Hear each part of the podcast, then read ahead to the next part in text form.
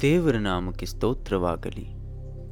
ನಾಲ್ಕನೇ ತ್ರೈಮಾಸಿಕ ಧರ್ಮೋಪದೇಶ ಕಾಂಡದಲ್ಲಿ ಪ್ರಸ್ತುತ ಸತ್ಯ.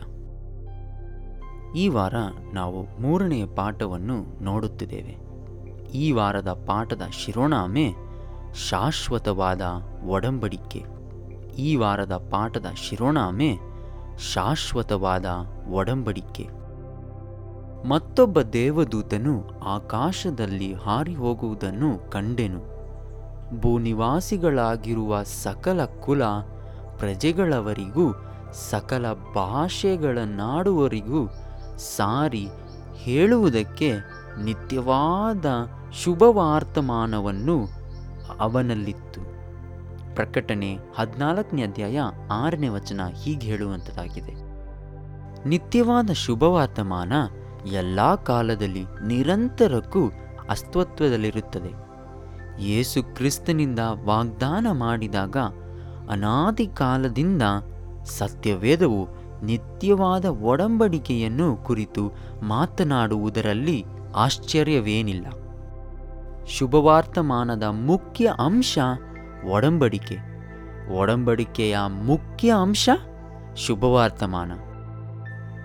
ದೇವರು ತನ್ನ ಕೃಪೆ ಮತ್ತು ಪ್ರೀತಿಯಿಂದ ಅರ್ಹರಲ್ಲದ ನಮಗೆ ರಕ್ಷಣೆಯನ್ನು ನೀಡಿದ್ದಾನೆ.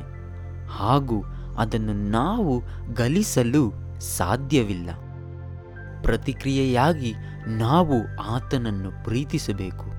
ಹೇಗೆ ಪ್ರೀತಿಸಬೇಕೆಂದರೆ ಪೂರ್ಣ ಹೃದಯದಿಂದ, ಪೂರ್ಣ ಪ್ರಾಣದಿಂದಲೂ ಪೂರ್ಣ ಬುದ್ಧಿಯಿಂದಲೂ, ಪೂರ್ಣ ಶಕ್ತಿಯಿಂದಲೂ ನಾವು ಆತನನ್ನು ಪ್ರೀತಿಸಬೇಕು ಎಂದು ಮಾರ್ಕನು ಬರೆದ ಸುವಾರ್ತೆ ಹನ್ನೆರಡನೇ ಅಧ್ಯಾಯ ಮೂವತ್ತನೇ ವಚನ ಹೇಳುವಂಥದ್ದಾಗಿದೆ ಆತನ ಆಜ್ಞೆಗೆ ವಿಧೇಯರಾಗತಕ್ಕದು ಪ್ರೀತಿಯಿಂದಲೇ.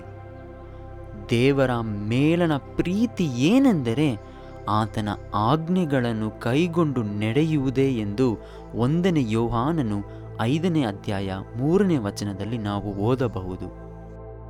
ಈ ವಾರ ಧರ್ಮೋಪದೇಶ ಕಾಂಡ ಪುಸ್ತಕದಲ್ಲಿ ಕಂಡುಬರುವ ಒಡಂಬಡಿಕೆಯ ಉದ್ದೇಶವನ್ನು ನಾವು ತಿಳಿದುಕೊಳ್ಳಲಿದ್ದೇವೆ. ಆದುದರಿಂದ ಮರೆಯದೆ ಈ ವಾರದ ಪಾಠವನ್ನು ಕೇಳಿ. ಮತ್ತೊಂದು ಧ್ಯಾನದಲ್ಲಿ ನಿಮ್ಮನ್ನು ಭೇಟಿ ಮಾಡುತ್ತೇನೆ. ಅದುವರೆಗೂ ದೇವರು ನಿಮ್ಮನ್ನು ಆಶೀರ್ವದಿಸಿ ನಡೆಸಲಿ. ಆಮೇನ್.